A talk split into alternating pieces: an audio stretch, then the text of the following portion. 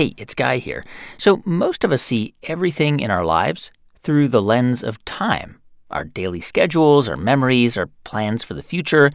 But if we stop to ask what time actually is, it becomes kind of complicated. So, today on the show, we're exploring our perception of time and how our sense of time changes depending on who and where we are. This episode is called Shifting Time, and it originally aired in June of 2015. This is the TED Radio Hour. Each week, groundbreaking TED Talks TED Talks. Uh, TED. TED. Technology. Entertainment. Design. Design. Is that really what it stands for? I've never known that. delivered I've at TED conferences around the world. The gift of the human imagination. We've had to believe in impossible things. The true nature of reality beckons from just beyond. Those talks, those ideas, adapted for radio. From NPR. I'm Guy Raz. So, sometime in 2011, Caesar Kuriyama felt stuck in time. I was about to turn 30 and I was working in advertising and I was working uh, 100 hour work weeks all the time. You know, I literally had n- like no no life. I, I, I my life was work. Caesar was living in New York. He still does. But back then, he was living a life he had not planned. Eight years earlier, he'd finished art school where he studied Computer animation primarily, but I dabbled in sculpture and painting and, and film and I just wanted to get a little taste of everything. But then, Then I started working in advertising and after about 10 years, you know, I found it less and less creatively fulfilling. Um, and so uh, I, I kind of hit a breaking point where I, I needed to do something about it. it was a classic quarter life crisis. And like any life crisis, it got Caesar thinking about better times. And so I was thinking back on when I was 20, But there, and he ran into another problem. it's kind of like I, I know generally what I know. I was in college, I was a sophomore, who my friends were, what my classes were, but on a day to day basis, I have absolutely no idea. And this is where the story really starts because Caesar thought, with all of our modern technology, there had to be a better way to remember the past, to chronicle our own journey through time. And so I thought, one second. One second of video. And I, I realized, wow, I have this high definition camera in my pocket at all times now, thanks to, to my iPhone. And coming from an animation background, I know that there's a lot you can capture with just a second. So Caesar began recording short videos every day, and then he'd edit them together so that each day was represented by a single second of footage. Do you have a, a video with you that you can just like uh, look at and describe to us, like just for like Sure. 15 or 20 seconds? And while I have my phone on, I might record the little NPR logo on the on the mic because you know, hey. Since know. he first got this idea, Caesar Kuriyama has been recording a second of his life virtually every day. for over four years, Wow. four years and uh, and, and four months. That's four years of life in a 25 minute video. All right, so I'm jumping over to June 1st of 2011. Okay. This is right before I took off on, on a 95 day road trip around the US and Canada. Wow. Um, okay, so I'm gonna hit play. June 1st is the odometer on the car. Um, I am in Philadelphia, crashing with some friends. I am biking through Pennsylvania. I am camping uh, near Pittsburgh. I am going to. I'm playing, learning how to play Settlers of Catan, which is one of my turned out to be one of my favorite games ever. I played all the time. I'm in Chicago. Um, For Caesar, watching his life flash by in a matter of seconds, it's like this feeling. a feeling that you're looking at the answer to a question we all ask ourselves Where does the time go? you know, a couple of weeks in, I realized, wow, like because it's all playing out chronologically, I can fill in the gaps pretty easy. You know, like the second that comes tomorrow and the second that came before it. It's like you feel time, you know? Uh, uh, yeah, it's, it's just a very difficult thing to try to perceive. Near St. Louis, uh, it is the 4th of July. Uh, I am heading down to Austin. I've always wanted to go to Austin. I'm in Colorado. I'm camping on sand dunes, and I'm, I'm jumping. Uh, I worked up the courage to jump into a, a, a lake. There, I'm in. Uh, I'm in Yosemite. Since Caesar first started doing this about four years ago, he built this idea into an app. It allows anyone to stitch the recorded seconds into a seamless video and to experience something most of us never see. You know, think about the person you were on your first day of high school and the person you were on your last day of high school. Think about the person you were on your first day of college and the person you were in, in your last day of college. You know, there's a massive growth and evolution that happens in that span of time, but it happens gradually, so you, you don't really feel it or sense it.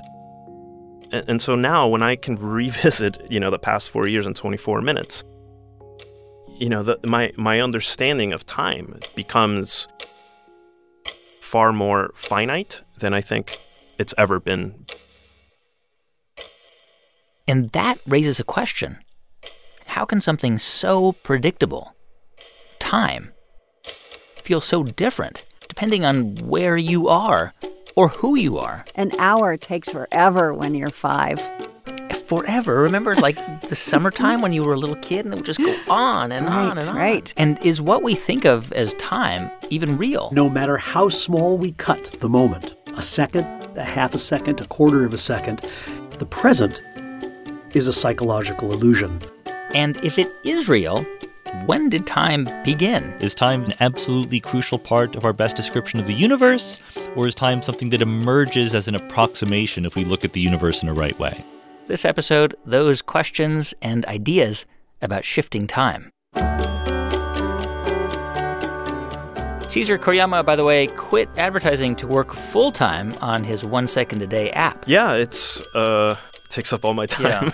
which I've used myself. So there's my two year old potty training, birthday party swinging. Find out more about it, another birthday, and see Caesar's TED Talk at TED.com. So let's move up from a second to an hour and a theory about why one hour in particular seems to be so different from all the others. 4 a.m. Poets, when they talk about four in the morning, often do mention it as a time of extraordinary stillness, placidness, or of magic. They're really talking about this time as something special. This is Reeves, just Reeves. He's actually a poet himself. I say I'm a poet. That's what I put on my text return.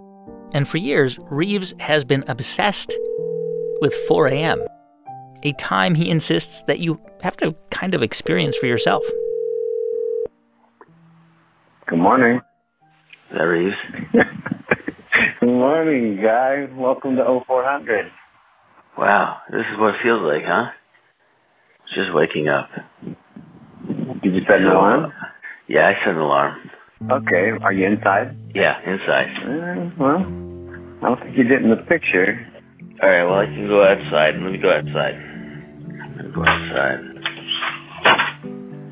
Me, I'm standing in the middle of the street, and Oh. I don't know. Can you hear the birds, or can you smell the jasmine? I mean, are can you see another person? No, there's nobody else outside. It's four in the morning, the end of December. Here's how Reeves described the 4 a.m. hour on the TED stage.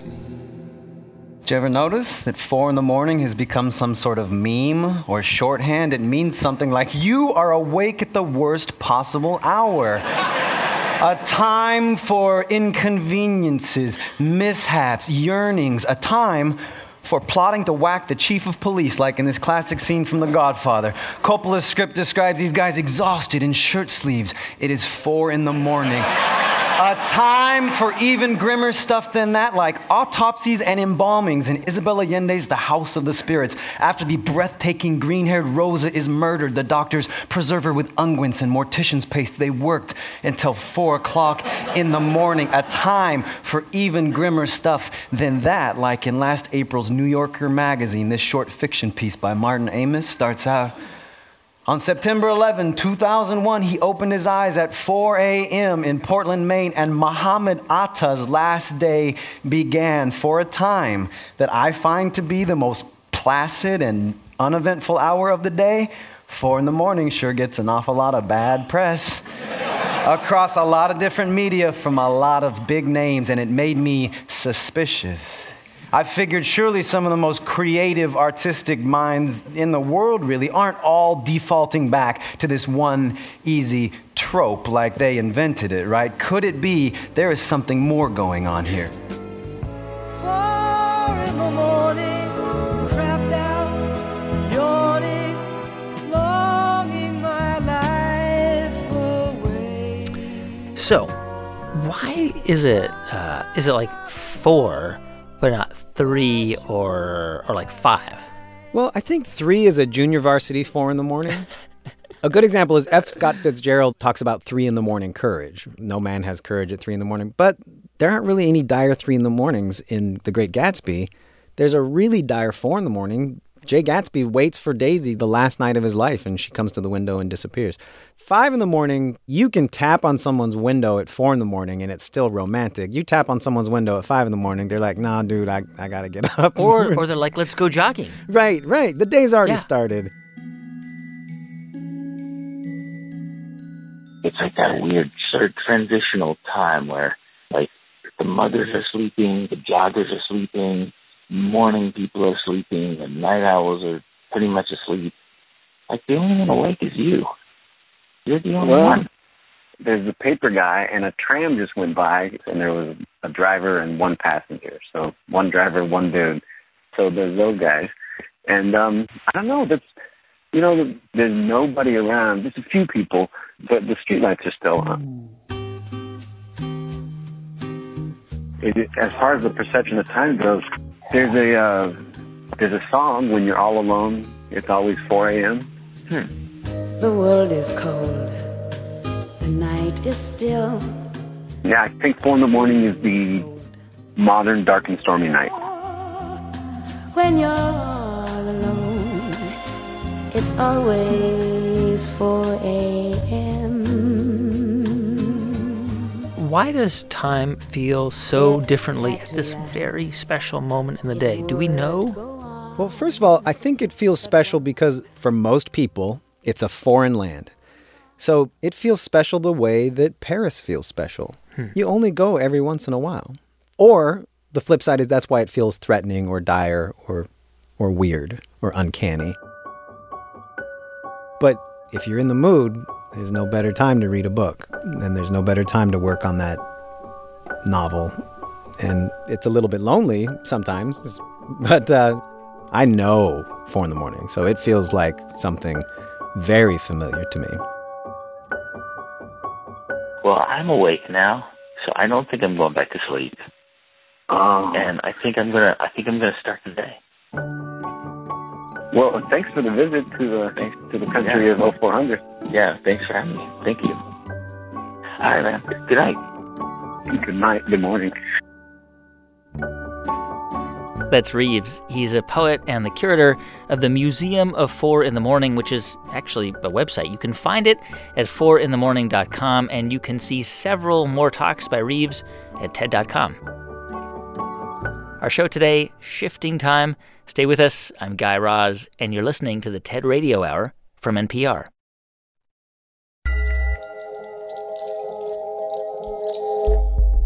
Hey everyone, just a quick thanks to two of our sponsors who help make this podcast possible. First, to E Trade. Are you ready to make moves with your money? Invest with E Trade and you'll see how simple investing can be. No matter your level of experience, E Trade's easy to use platform keeps you in the know about your money every step of the way. But it's not just their platform that sets them apart. E-Trade has the people to offer guidance and support to make your money work hard for you. For more information, visit etrade.com slash NPR. E-Trade Securities LLC, member FINRA SIPC. Thanks also to American Express. You're filled with new and exciting ideas for your business, and American Express wants to help you make those ideas happen with flexible financing solutions. They have over 4,000 specialists who can work with you to find the right option for your business. Chat with them today to see if you're eligible so you can go from intention to invention. The powerful backing of American Express. Don't do business without it. Terms apply. Learn more at americanexpress.com/business. On the new episode of Invisibilia, our relationship to uncertainty. What do you do when you have no idea what to do? Maybe everything that we've thought was right is wrong. Maybe we're living life upside down. I, I, I don't know. That's up next on Invisibilia.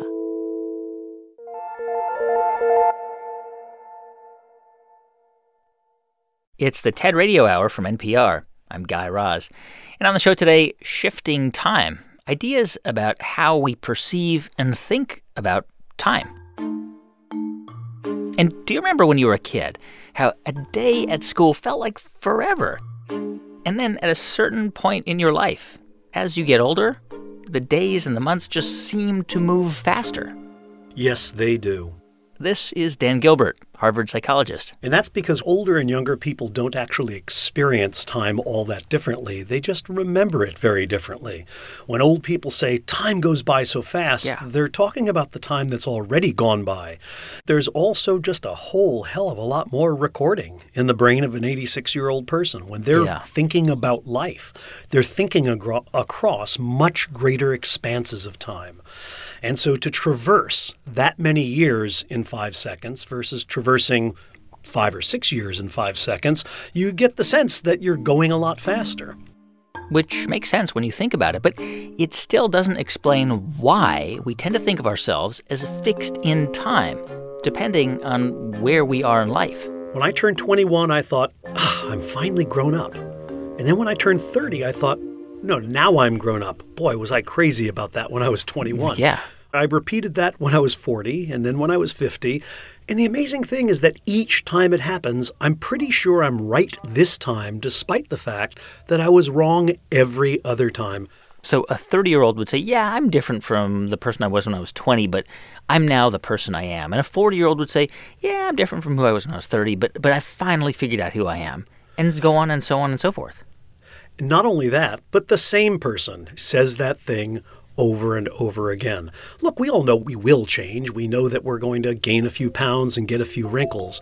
But we think that fundamentally the people we've become, our personalities, our values, our preferences, likes and dislikes, will remain relatively stable in the future. And in that, we are wrong. Dan and other psychologists have tested this by taking a group of people of a certain age. And you ask them how much they're going to change in the next 10 years. Then you find a group of people who are 10 years older and you ask them how much they changed in the last 10 years. I can ask you questions like On a scale of 1 to 10, how extroverted are you now? How extroverted do you think you'll be in 10 years? How extroverted were you 10 years ago? Now, if everyone is perfectly rational and everyone has perfect memory, those two numbers should match. What we found is no matter what the dimension of change and no matter how old the people were, those numbers never matched. Dan explained why that is on the TED stage. All of us are walking around with an illusion, an illusion that history, our personal history, has just come to an end. We call this the end of history illusion. An illusion that we have just recently become the people that we were always meant to be and will be for the rest of our lives. At every age, people underestimate how much their personalities will change in the next decade. And it isn't just ephemeral things like values and personality. You can ask people about their likes and dislikes, their basic preferences. For example, name your best friend, your favorite kind of vacation, what's your favorite hobby, uh, what's your favorite kind of music. People can name these things. We ask half of them to tell us do you think that that will change over the next 10 years? And half of them to tell us, do you did that change over the last 10 years? People predict that the friend they have now is the friend they'll have in 10 years. The vacation they most enjoy now is the one they'll enjoy in 10 years. And yet, people who are 10 years older all say, eh, you know, that's really changed.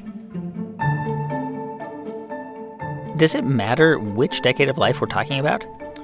Uh, the amount of change between 20 and 30 is greater than the amount of change between 30 and 40. The pace of change does indeed slow as we age. All of us have the sense that we're coming into our own, that we're finally Hmm. becoming the person we were meant to be. Yeah. That's not entirely wrong. You will change less in the future than you did in the past, but you will change more in the future than you expect to. What explains that? I mean, why are we so bad at imagining how we will change over time? We don't really know, hmm. but we have some good guesses. The best guess to date is that when you try to imagine yourself in the future, you can imagine changing in one direction as easily as you can imagine changing in the other. As a result of it being easy for you to imagine becoming more extroverted and to imagine becoming less extroverted, you mistakenly conclude that you won't change at all. Hmm. But this is a mistake. I mean, imagine I framed the problem differently. You're walking down a road and you come to a dead end. Will you turn left or right? Well, I can imagine turning left. I can imagine turning right. That's fine. Would you conclude that as a result of not knowing which way you're going to turn, you won't turn at all? Of course not. In that problem, you see that just because you don't know the direction of your turn doesn't mean turning is unlikely. And yet, somehow, as we move through time, because we can't predict exactly who we will be, we mistakenly take that to mean we will remain the person we are. What do you think is helpful about having this illusion that we have just become the person that we, we're always meant to be? Is there like a reason why we feel that way? Well, we certainly don't know that there is something helpful about it.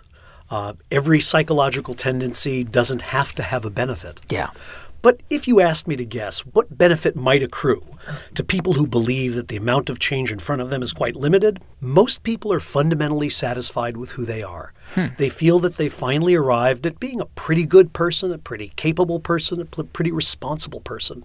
And as a result, the idea that any of these things might change feels a little threatening, a little undermining. So I- think stasis is a comfortable illusion that all of us live with. Uh, and it might be one of the reasons why we don't believe there's as much change in the future as we're going to find out there really was. So, based on all the evidence that you've seen, can you sort of come up with a rough age where most people are actually coming into the person they were always meant to be? 57. Ah, I got it. Which happens to be which happens to be your age, right? Now, if you ask me next year, I might have a different opinion. Ah.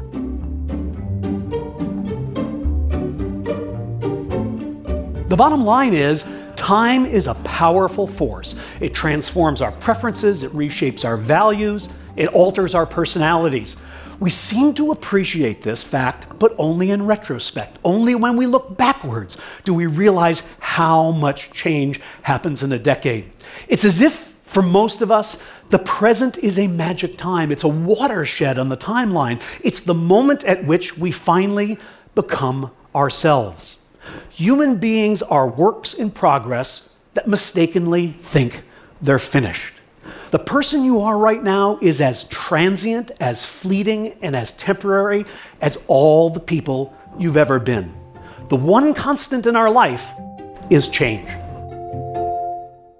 I mean, it, it really is amazing that something like time, which seems so fixed, can be experienced in so many different ways, depending on where you are in life.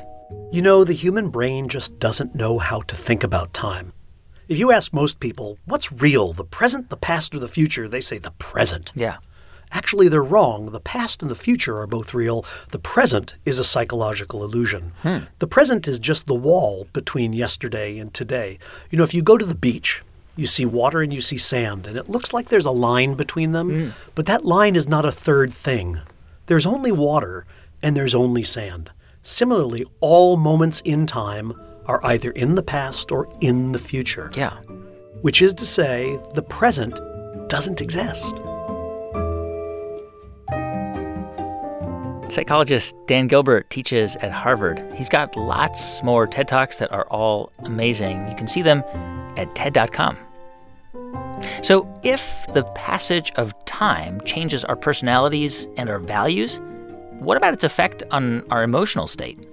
Uh, can you say your name, please? hmm My name is Laura Carstensen. I am a professor of psychology at Stanford University, and I'm also the founding director of the Stanford Center on Longevity. So, uh, personal question. hmm Do you mind telling me your age, or roughly your age? Oh, I'm 61, roughly. Oh, great. You, so, so you must be you must be happier now than you've ever been in your life. Of course. Yeah, but why? What's going on? Is it just Hmm. today, or is it just being sixty-one? no, it's it's getting older. Getting older and happier. which sounds counterintuitive because when you get older, bad things start to happen to you. You get sick, your friends get sick, you can't move around as much. But Laura's crazy discovery was that as time moves forward, people actually become happier. That's right. Older people are happy. They're happier than middle aged people, and younger people, certainly. study after study is coming to the same conclusion. Here's Laura Carstensen on the TED stage. Years ago, my colleagues and I embarked on a study where we followed the same group of people over a 10 year period. Originally, the sample was aged 18 to 94. And we studied whether and how their emotional experiences changed as they grew older. Our participants would carry electronic pagers for a week at a time, and we'd page them throughout the day and evenings at random times. And every time we paged them, we'd ask them to answer several questions on a one to seven scale. How happy are you right now? How sad are you right now? How frustrated are you right now? How happy are you? How frustrated are you right now? Right now? Right now? And using this intense study of individuals, we find that it's not one particular generation that's doing better than the others, but the same individuals over time come to report relatively greater positive experience.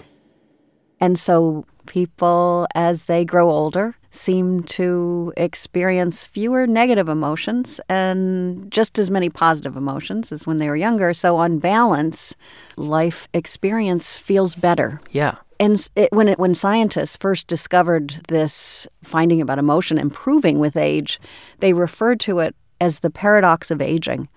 I mean, people were shocked. But why is that? Like, our perception of time is different the older we get. And then we're also happier on balance. Mhm. Where did that, like, why do people say that? Well, I remember talking to two sisters who lived together in an apartment complex, and they were talking about having lost many friends over the years. And I was saying, but there are a lot of people around here who are your age, who are like you. You could meet all sorts of people. And one of them looked at me and said, You know, we just don't have time for those relationships. And I remembered looking at her. My first thought was, You look to me like you got a lot of time on your hands. You know, I mean, you're, what are you doing all day? Right. And I realized that she wasn't talking about time in the day, she was talking about time left in life. Huh. And I realized that at some point in life, we're never going to make a new old friend because there isn't time. So that at that moment you were like, wait a minute, this light goes off in your head. You're thinking, mm-hmm. I get it. Yeah. I went home and I remember sitting in my living room staring out at the city of San Francisco and thinking, it's all about time. Not just clock time and calendar time, but lifetime.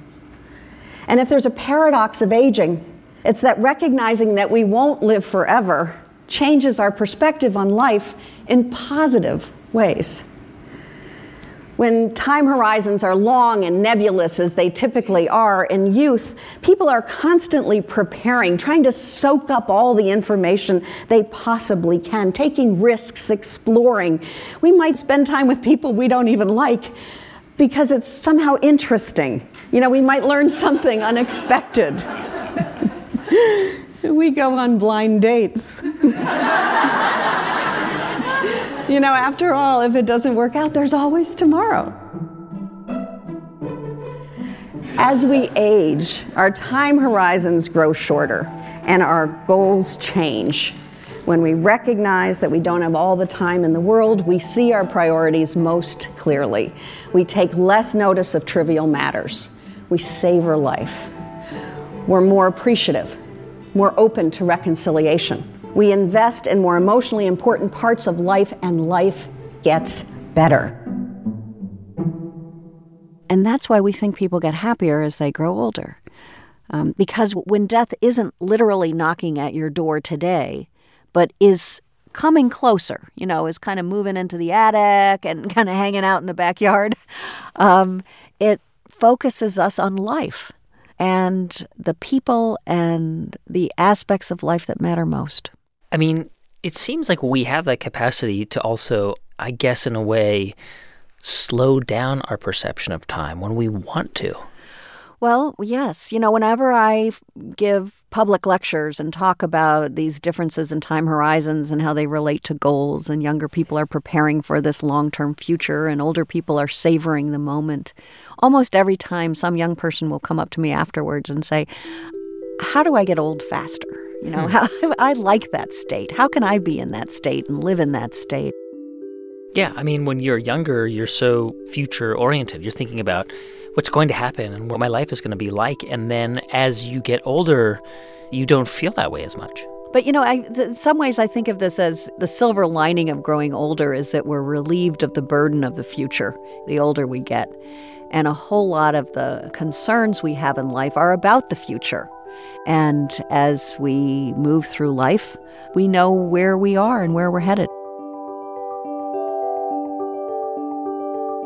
In day to day life, this translates into greater enjoyment.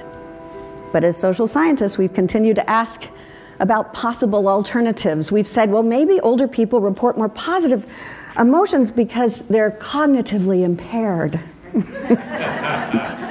We've said, could it be that positive emotions are simply easier to process than negative emotions? But that's not the case. The most mentally sharp older adults are the ones who show this positivity effect the most. But it's really too simplistic to say that older people are happy. Um, in our study, they are more positive, but they're also more likely than younger people to experience mixed emotions. Uh, sadness at the same time you experience happiness. You know, that tear in the eye when you're smiling at a friend. You know, we, we think this is why poignancy increases uh, with age too, and why that tear in the eye tends to happen when we're thinking about chapters ending. Hmm. So, as we move through life and we uh, celebrate graduation from high school, then college, marriages, the birth of children, these are positive events, but they signal the end of one chapter and the beginning of a new one. And those times in life are the very same events that bring a tear to our eye at the same time we're smiling. That's a thing, you know? Like just before I came in here, I was listening to an old episode of our show. It was about space. Two stars? And we put my I put my son in it because he loved to gaze at stars. He still does. Yeah. Where's Polaris? And I listened to his little voice Maybe Sirius is Polaris's neighbor. and uh, he was 4 at the time and he's 6 now. Oh. And Because I was you know, there's my little my like 4-year-old is a big boy, 6. Yeah. It was like that feeling that like Right. sadness but also love. It was weird. But but can you imagine any emotional experience that's richer than that? No. Where you you're seeing the past, you're in the present, you're thinking about the future, it's all there. And it's incredibly gratifying. Laura Carstensen is a psychology professor at Stanford and the director of the Stanford Center on Longevity. You can check out her entire talk at TED.com. On the show today, shifting time, ideas about our perception of time. Coming up, the beginning of time. When was that? I'm Guy Raz, and this is the TED Radio Hour from NPR.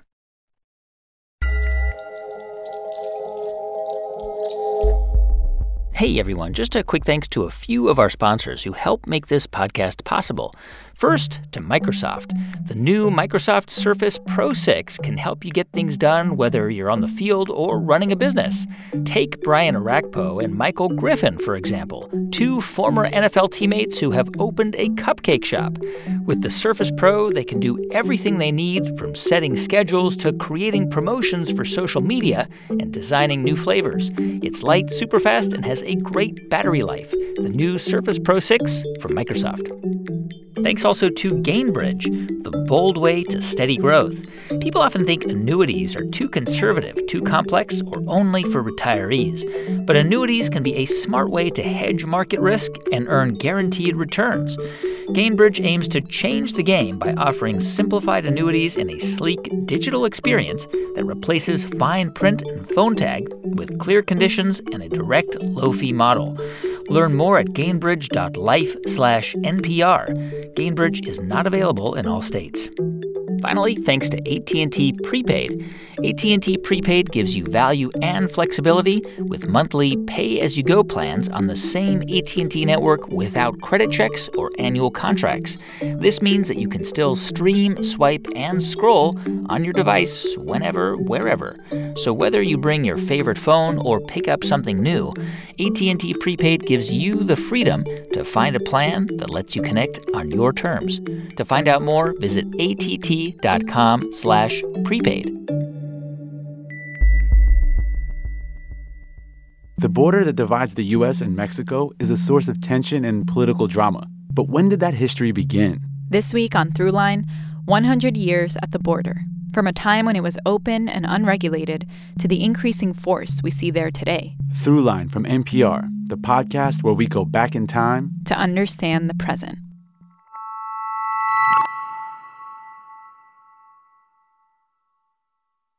It's the TED Radio Hour from NPR.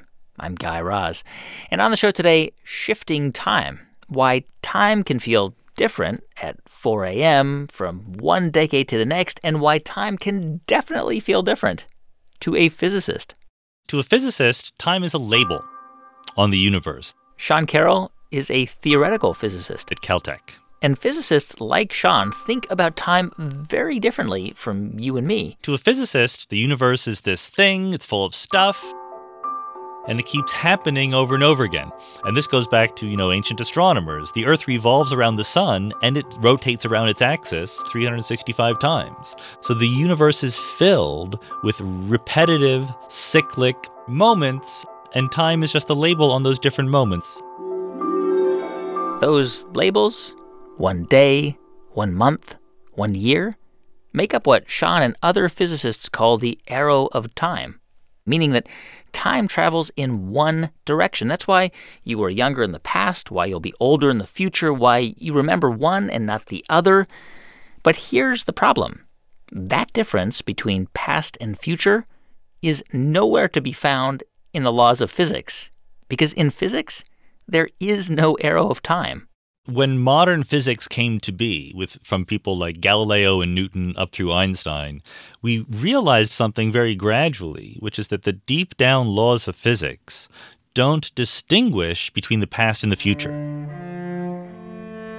They treat them completely symmetrically, as if they were just replaceable with each other. Hmm. So, as a physicist, there's almost more work to be done in understanding why time works the way it does than as a person on the street because you have to reconcile the fact that there is a difference between past and future with the fact that that difference doesn't appear anywhere in your fundamental equations. In the laws of physics, there is no intrinsic difference between the past and the future. That is exactly right. Which theoretically means what?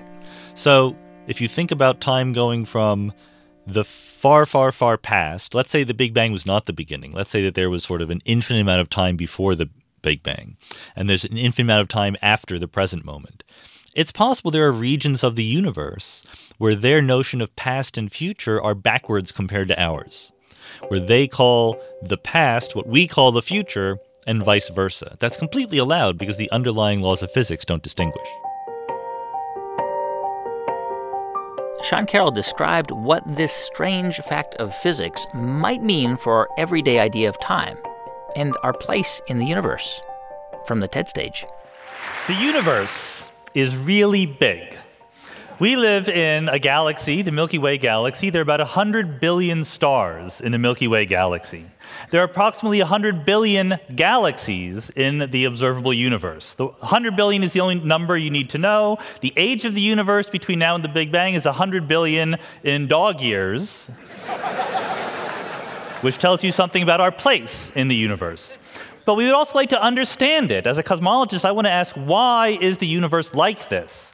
One big clue we have is that the universe is changing. with time. If you looked at one of these galaxies and measured its velocity, it would be moving away from you.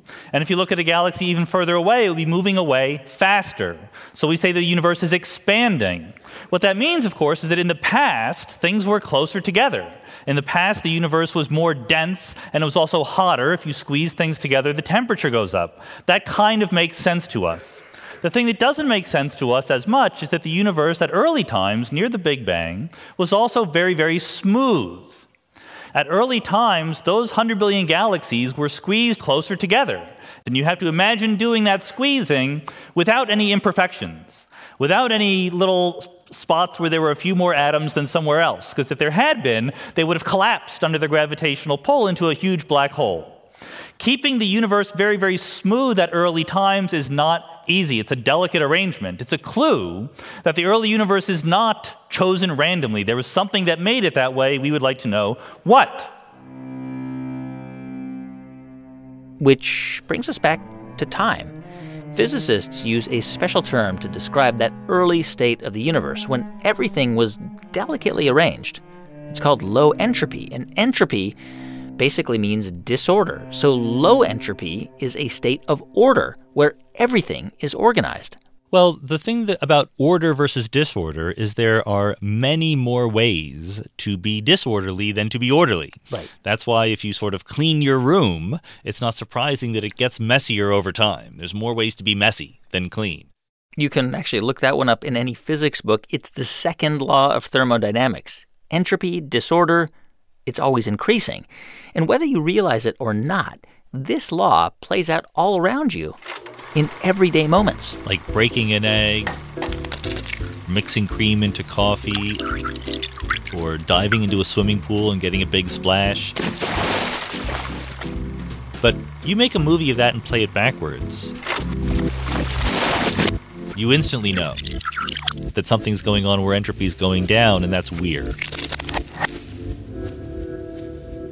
Okay, so what's the connection between entropy and this idea of the of the arrow of time, like of, of time having a direction? Well, that's a great question because time would exist with or without entropy, just like space exists, even though there's no arrow of space. If you're out there in your spacesuit, there's no difference between up and down, left and You have no idea what right, it's all the same.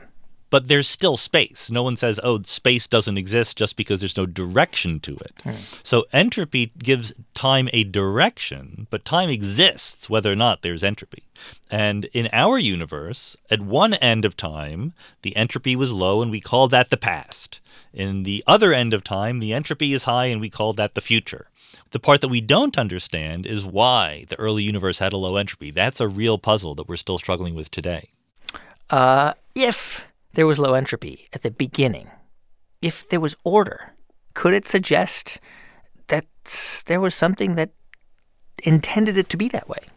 It could be. If you ask a question like that, the answer is yeah, it could Hmm, be. There's yeah. many things that are possible. Uh, that's certainly uh, something that people have thought about. Uh, there's something called the teleological argument or the argument from design for the existence of a supernatural creator that says that, you know, features of our universe, if they were very different, wouldn't have allowed for us human beings to exist. But the early universe, interestingly, the problem is not just it was quite orderly, but it was really way more orderly than it needed to be. For us to be here. Yeah. If you really want to make this argument that the universe is set up to allow for the existence of life or humanity or something like that, the early universe is overkill. Hmm. So it seems that whatever the explanation is for why the early universe has the features it does, that's not a really good one. We, we need something to explain why it is so exquisitely low entropy, so many particles in such a very, very specific state. And as physicists, we have theories. You know, we don't know which one is right. It's early times as far as this big question kind of thinking goes. But it's not hard to imagine that we'll get a good physics explanation rather than reaching for something beyond the physical world. And if physicists come up with that explanation, they might also be able to answer all kinds of questions about the arrow of time. Questions like Is time continuous or discrete? Is there a shortest possible interval of time, or is time completely smooth? Is time something that everyone would agree is an absolutely crucial part of our best description of the universe? Or is time something that emerges as an approximation if we look at the universe in a right way? Okay, to most of us, do those questions sound insane? Yes. But these are all questions that a physicist wants to know the answer to. But how to answer those questions is a problem that is only getting more complicated. The reason the problem has gotten worse rather than better is because in 1998 we learned something crucial about the universe that we didn't know before. We learned that it's accelerating. The universe is not only expanding, if you look at that galaxy, it's moving away. If you come back a billion years later and look at it again, it will be moving away faster. Individual galaxies are speeding away from us faster and faster, so we say the universe is accelerating. Unlike the low entropy of the early universe, even though we don't know the answer for this, we at least have a good theory that can explain it if that theory is right, and that's the theory of dark energy. It's just the idea that empty space itself has energy. In every little cubic centimeter of space, whether or not there's stuff, whether or not there's particles, matter, radiation, or whatever, there is still energy even in the space itself. And this energy, according to Einstein, exerts a push on the universe. It is a perpetual impulse that pushes galaxies apart from each other. Because dark energy, unlike matter or radiation, does not dilute away as the universe expands. The amount of energy in each cubic centimeter remains the same even as the universe gets bigger and bigger. This has crucial implications for what the universe is going to do in the future. For one thing, the universe will expand forever. Back when I was your age, we didn't know what the universe was going to do. We thought some people thought that the universe would recollapse in the future. Einstein was fond of this idea.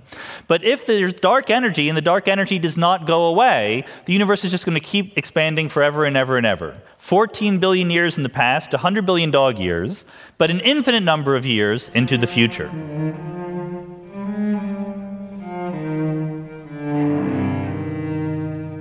So, did time exist before the Big Bang? We don't know. Huh. That's an open question. I think we should be very humble about what we don't know. We should be very, you know, uh, happy about what we do know and not hide it. But there you have a question where we just don't know the answer. Isn't that crazy? I mean, it's not crazy that we don't know, but it's crazy that to think about that question, to just imagine. I think it's amazing that we can ask the question. Yeah, a hundred years ago, we didn't even know the universe was expanding. You know, the Big Bang model was put together in the 1920s. So, if before that time, we used to think that space was static and that time was static? Well, we used to think that space was static and that time just flowed from past to future. That's just what it was. There was one thing, you know, if Newton had been correct, then time and space are separate and each absolute in their own rights. When Einstein comes along, he realizes that space and time are connected to each other, and also that space time has a dynamical nature, that it can change, it can be warped, it can be curved, and we experience that curvature as gravity, so we know it's there.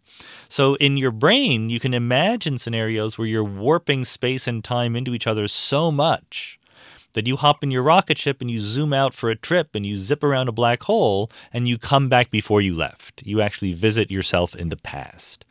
We can imagine this, that's like telling a story about it. We don't think it's something that actually happens in the real world. But we can see the past in, in some ways. Like, like you look up at a star four light years away, and you're seeing the light from that star as it was four years ago. Yes, but remember, when you're looking at your um, spouse across the table, you're also looking at the past All the time. by a little bit. Our, everything we've talked about in this conversation is the past. We cannot go back.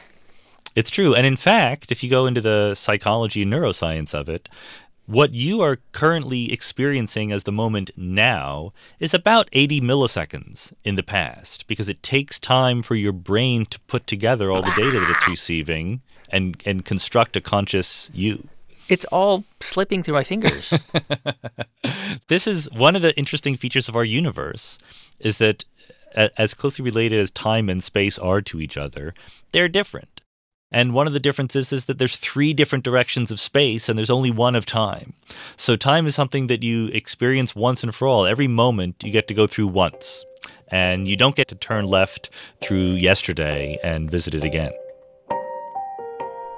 It's like it's it's it's there's always a clock ticking, you know. That's right. You know, this goes back to entropy increasing and the fact that the universe is becoming more and more disorderly over time. Because if the early universe were not in this very special, orderly, low entropy state, if it were what we would think of as sort of more randomly chosen and high disorder, then nothing would happen. There'd be no ant colonies, there'd be no cells, there'd be no human beings. We would be in what we call equilibrium. The universe would be a dead, unchanging, static place. The only thing, any, only reason anything happens in the universe, the only reason why there is this emergent complexity as time goes on, is because the early universe was really, really, really ordered, and we are sort of the tiny little spin offs, the epiphenomena of the universe as it becomes more and more disorderly.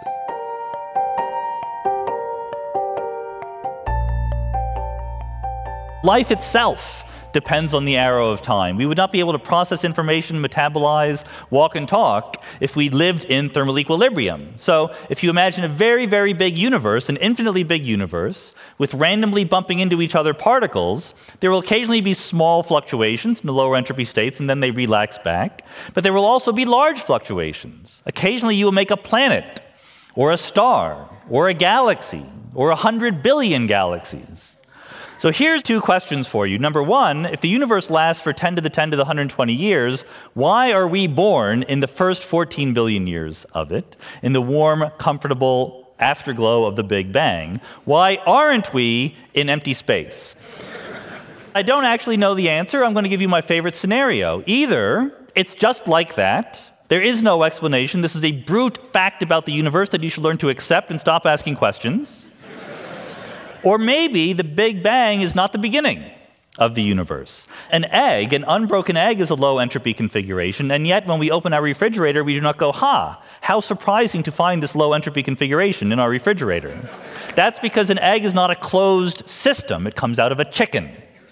Maybe the universe comes out of a universal chicken. Maybe there is something that naturally, through the growth of the laws of physics, gives rise to universe like ours in low entropy configurations. If that's true, it would happen more than once. We would be part of a much bigger multiverse. That's my favorite scenario. Maybe our universe is just one of those things that happens from time to time. Thank you. Sean Carroll is a professor at Caltech. His book about time is called From Eternity to Here.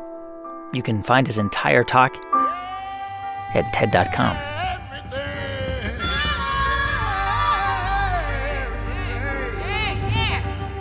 Everything got a time. Everything got a time. Everything got a time.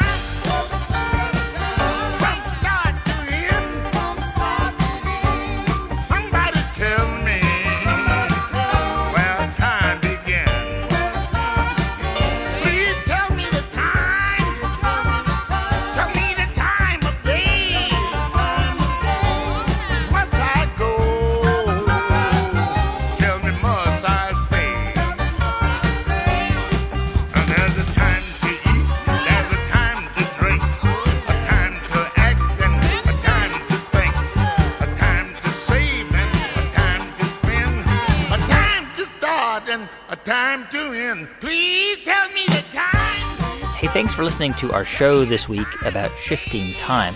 Our production staff at NPR includes Jeff Rogers, Brent Baughman, Megan Cain, Neva Grant, and Janae West, with help from Daniel Shukin. Our intern is Sharif Youssef. Our partners at TED include Chris Anderson, June Cohen, Deron Triff, and Janet Lee. If you want to let us know what you think about our show, you can find us on Twitter, Facebook. You can email us at tedradiohour at npr.org. I'm Guy Raz, and you've been listening to Ideas Worth Spreading on the TED Radio Hour from NPR.